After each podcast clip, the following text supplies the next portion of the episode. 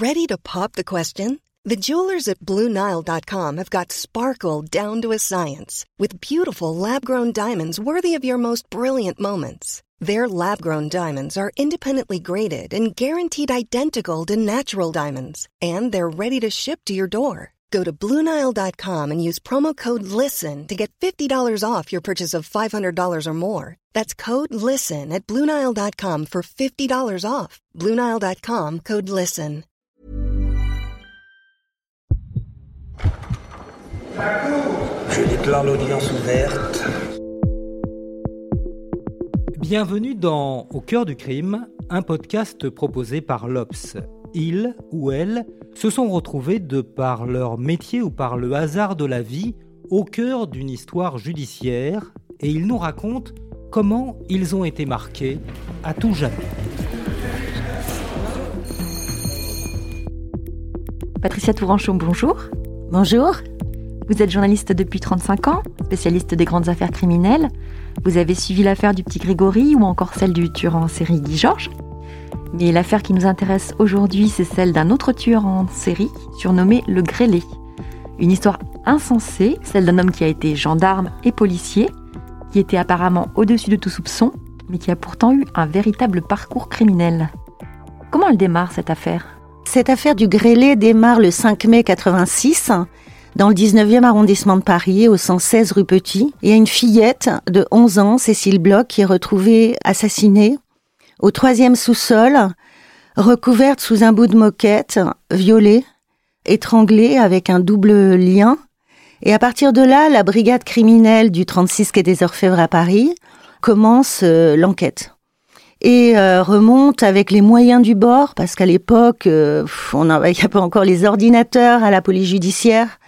Ils ont des vieilles machines Olympia. La police scientifique, c'est nul. Et donc, ils commencent euh, en essayant de trouver des témoignages dans l'immeuble. Il se trouve que euh, le frère, le grand frère de Cécile Bloch, a vu le matin dans l'ascenseur, vers 8h20, 8h30, un type que d'autres voisins ont vu, ont croisé, qui a visiblement passé quasiment 50 minutes à faire le yo-yo dans l'ascenseur, qui avait bloqué un des deux monts de charge avec une allumette, et qui, vraisemblablement, a capturé la petite pour l'emmener au troisième sous-sol. Des voisins se sont aperçus que la veille, la porte entre le deuxième et le troisième sous-sol avait été bloquée avec un paquet de cigarettes Marlboro.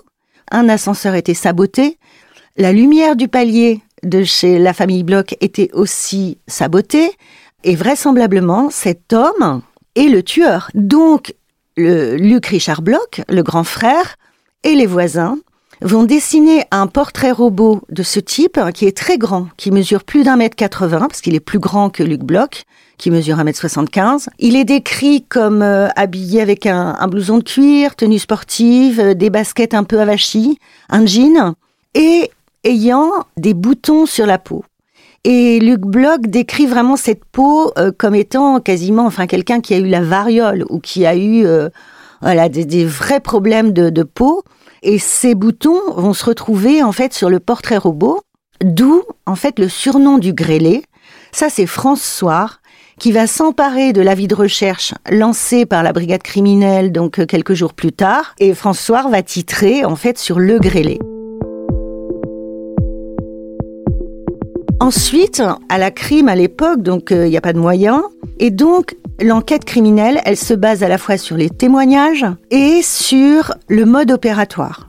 Est-ce que on retrouve ce même mode opératoire ou ce même genre de victime sur d'autres cas à Paris? L'épluchage, en fait, des téléx, des télégrammes de la police judiciaire, qui à l'époque, ces espèces de piles, il faut fouiller dedans, il y a les cambriolages, les vols à main armée, etc jusqu'à ce que la brigade criminelle tombe sur une autre affaire concernant une mineure, une petite fille de 8 ans, Sarah, qui a été agressée, violentée et presque tuée, en fait, un mois avant, donc le 7 avril 1986, dans un autre quartier, du côté de la place de Vénétie, dans le 13e arrondissement de Paris, et avec le même mode opératoire. La petite capturée dans l'ascenseur au moment où elle part à l'école, et entraînée en fait en bas dans les caves sur un carton qui avait visiblement été déjà aménagé par le, par le violeur. Il essaye de l'étrangler avec des liens. Elle s'évanouit et du coup, elle n'aura pas de souvenir du viol, et heureusement, mais il l'a laissée pour morte.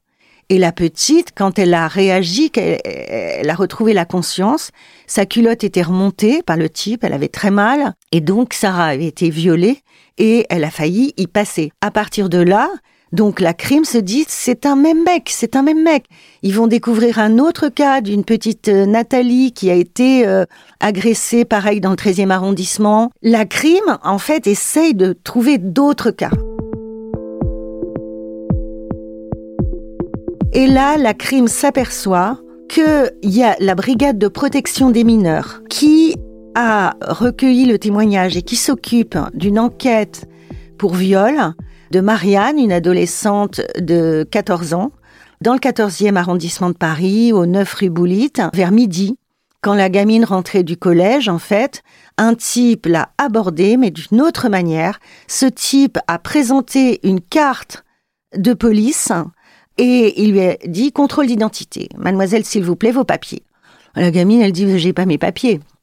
Où est-ce qu'ils sont tes papiers? Alors elle dit, ben, chez moi. Ben, écoutez, si vous voulez, venez chez moi ce type se renseigne, demande si sa mère est là, si ben non, maman elle est pas là, elle est partie à un colloque pendant toute la semaine. Et quand ce type comprend qu'il y a personne, en fait, il rentre avec Marianne, il continue son simulacre de la carte d'identité, du contrôle, parce qu'il enquête soi-disant sur des fugueuses.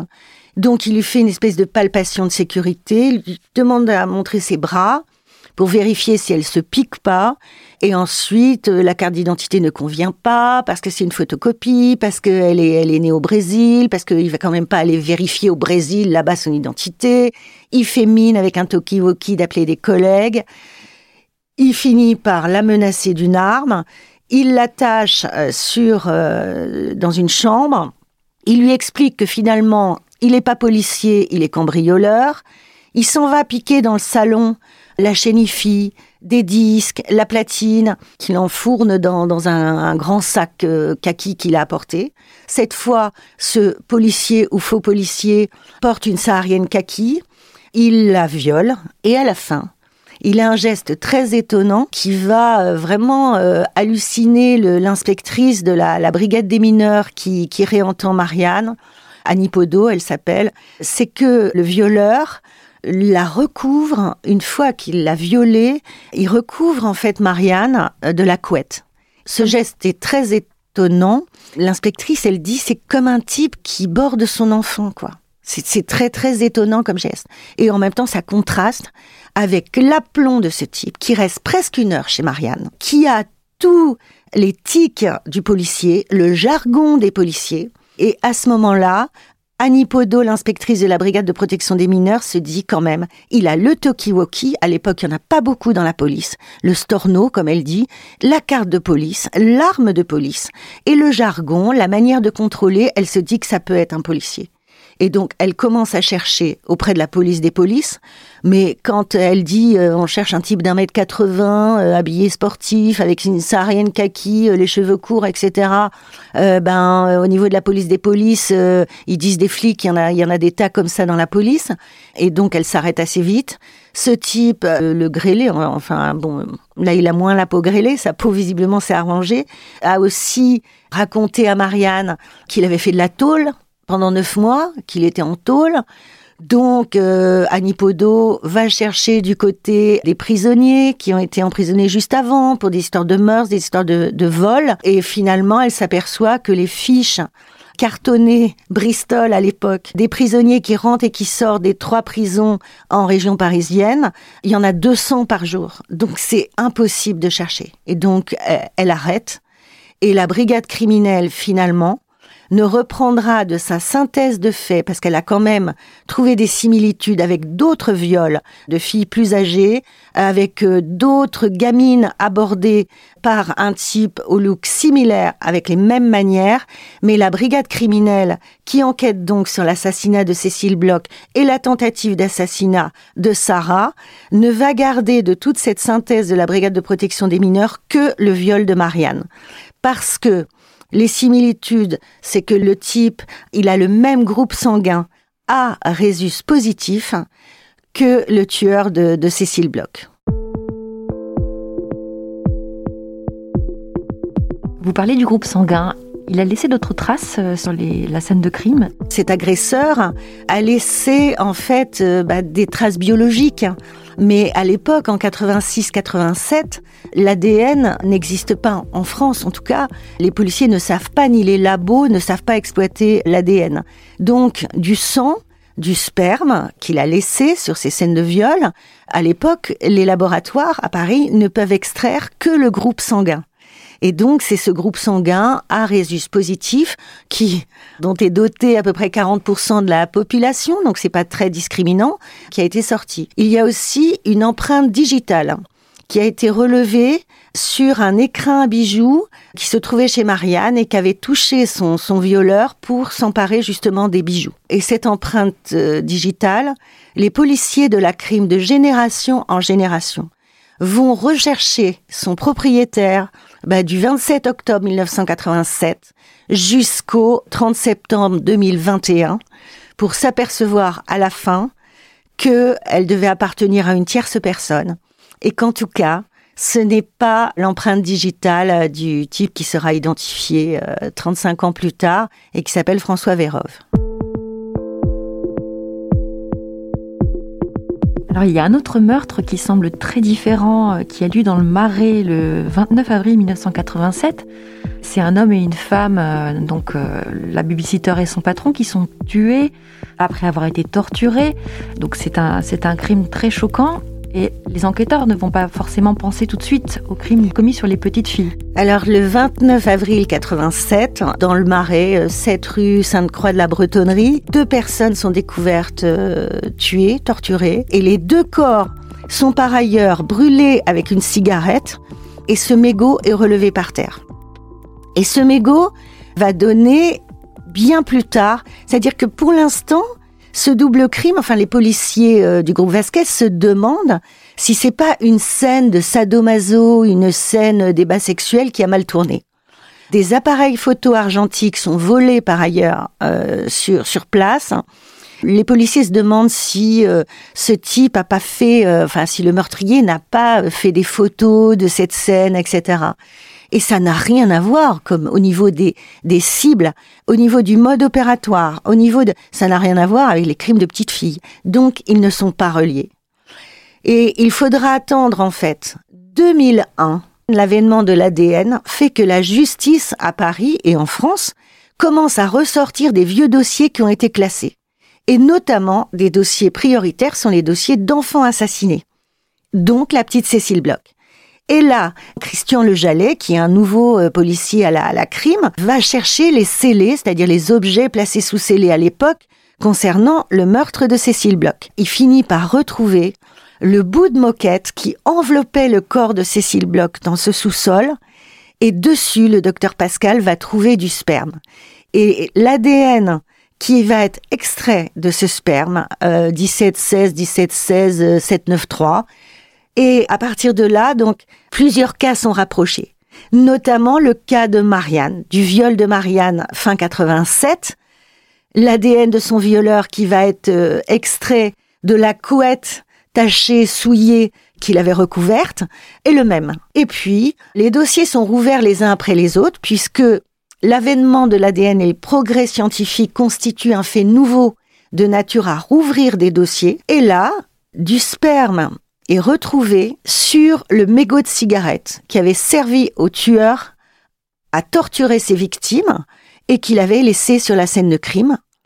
Et là, surprise, donc on est en janvier 2001, ben 14 ans après, en fait le docteur Pascal dit, écoutez votre gars, votre double meurtrier du marais, c'est exactement le même que l'assassin de la petite bloc, que le violeur de Marianne et que le kidnappeur est le violeur d'Ingrid en 94. C'est rare d'avoir un, tueur qui, procède de façon aussi différente sur des victimes euh, enfants, adultes, avec un mode opératoire euh, différent, avec euh, une tactique d'approche différente. C'est-à-dire que les tueurs en série ont souvent plusieurs séries différentes de crimes. Mais celui-ci, il mélange les modes opératoires, il mélange le type de victime dans le même temps. C'est ça qui est très étonnant. Sur la trentaine de victimes qui lui sont imputées, là on a parlé des plus graves, hein, le double meurtre du, du marais avec torture et acte de barbarie, ça c'est terrible les assassinats de petites filles, les viols d'adolescentes, il y a aussi des viols de jeunes femmes, il y a aussi des jeunes filles qui sont juste abordées, il y a aussi des attentats à la pudeur, il y a aussi des vols à main armée, il y a aussi des vols. Et en fait, le grêlé, c'est tout ça, quoi. Oui, c'est assez, c'est assez désarçonnant. Et alors, quelque chose qui est frappant aussi, qui peut se comprendre, c'est que bon, à l'époque, comme il n'y a pas de moyens, juste avant l'ADN, il y a les portraits robots. On l'a vu avec le portrait robot du tueur de Cécile Bloch dessiné avec des boutons. Marianne, un an et demi plus tard, elle dessine un portrait robot de son violeur dont elle dit qu'il a la peau lisse, normale, et elle le dessine avec euh, un menton assez proéminent, avec des oreilles un peu décollées, avec des cernes, avec les yeux assez enfoncés, avec une mèche sur le côté, et à part le menton euh, un peu trop en galoche, on s'apercevra plus tard, par rapport aux photos de l'époque de ce violeur, que son portrait était vraiment assez fidèle. Et d'ailleurs, en 87, d'autres gamines abordé par ce type comme un faux policier avec sa carte professionnelle, avec son holster, avec son arme et tout, son attirail et puis son son, son scénario de, de contrôle d'identité euh, sur des enquêtes différentes d'ailleurs correspond, elles le reconnaissent les petites, les autres petites reconnaissent dans le portrait de robot de Marianne leur violeur.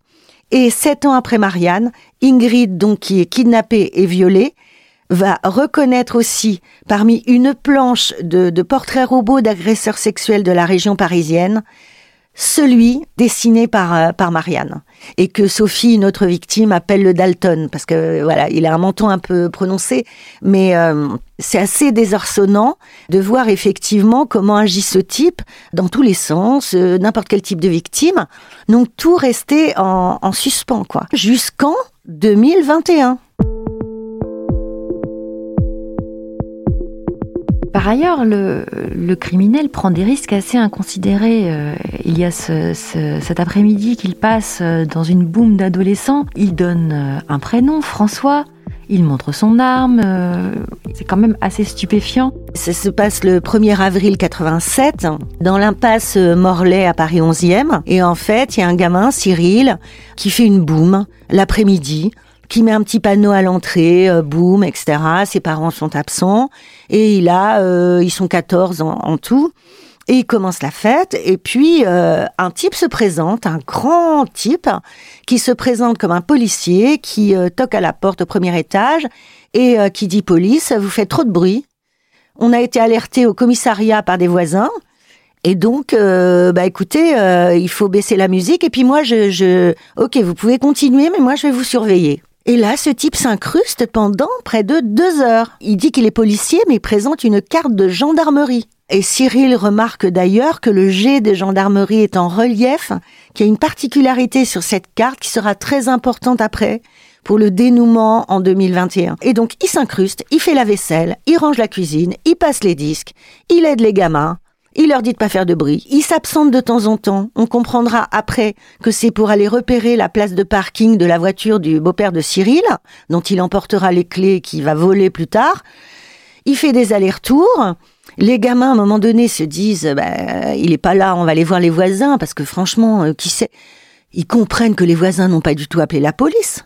Le gendarme François revient, leur dit que, que, que, mais, mais, mais si, enfin, avec un aplomb formidable, que bien sûr, Bien sûr, c'est quelqu'un des étages supérieurs et quelqu'un de très haut placé qui a appelé son service. Un des gamins dit, mais vous êtes vraiment gendarme? Est-ce que vous avez une arme? Et là, il montre son arme de service. En gros, ce jour-là, cet agresseur se présente sous son vrai prénom, sa vraie fonction de gendarme à l'époque. On est le 1er avril 87. Ça, ça va rester en fait dans des dossiers mélangés à d'autres cas où il se présentait comme un policier et où les victimes avaient l'impression d'avoir vu une carte de police. Et euh, en fait, il va plus recommettre la même erreur. Au fil de l'année 87, il va se présenter comme un policier. Il va éviter que les gens voient vraiment sa carte. Il dira plus jamais son vrai prénom, etc. Et, et ça, c'est resté. C'était une enquête de la brigade des mineurs qui s'est terminée euh, par l'agression quand même de Cyril et de sa petite copine Jennifer. Parce que au bout d'un moment, le gendarme François qui surveillait la boum a dit à tout le monde de dégager. Sinon, il allait les, les placer en garde à vue au commissariat. Et euh, il a attaché Cyril avec un radio réveil, avec des fils de téléphone. Il est allé pour agresser euh, Jennifer. Il a voulu la violer. Elle s'est mise tellement à crier, elle lui a menacé de, de, de la traiter de violeur. La petite, elle avait 11 ans. Elle lui a dit, mais euh, t'es un violeur et tout, et je vais hurler encore plus fort si tu continues et tout. Il l'a lâché. Il a essayé d'aller violer Cyril. Ensuite, euh, il a attaché les deux gamins, enfin Jennifer, parce qu'il attache jamais très serré. Et donc les deux gamins, à un moment donné, Jennifer a réussi à se libérer et à aller détacher euh, Cyril pendant que, que le gendarme François était en train de faire le tour de l'appartement, de chercher euh, des choses à voler. Et les deux gamins ont sauté d'un étage sur le balcon d'en bas, chez le médecin, un médecin, qui a appelé la police. Et à l'époque, la brigade des mineurs, qui avait affaire à d'autres policiers, d'autres faux policiers, des faux policiers qui agressaient des enfants, ce qui est visiblement un mode opératoire assez euh, courant, parce que, euh, dit l'inspectrice Podo, les enfants obéissent aux policiers, et donc euh, certains pédophiles se font passer pour des flics. Mais du coup, la brigade des mineurs a, a quand même eu largement tendance à se dire qu'il devait s'agir d'un faux, d'un faux policier. Et finalement, bah, on découvrira bien plus tard que, en tout cas en 87, il n'est pas policier, mais qu'il était gendarme et qu'il se prénommait François. Merci Patricia Touranchot d'avoir participé à notre podcast, mais nous allons continuer avec un deuxième épisode, toujours consacré au grêlé.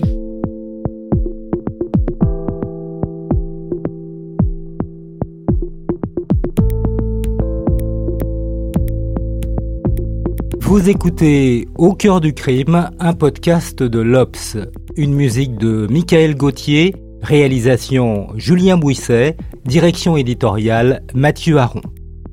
On espère vous retrouver bientôt pour un nouvel épisode d'Au cœur du crime.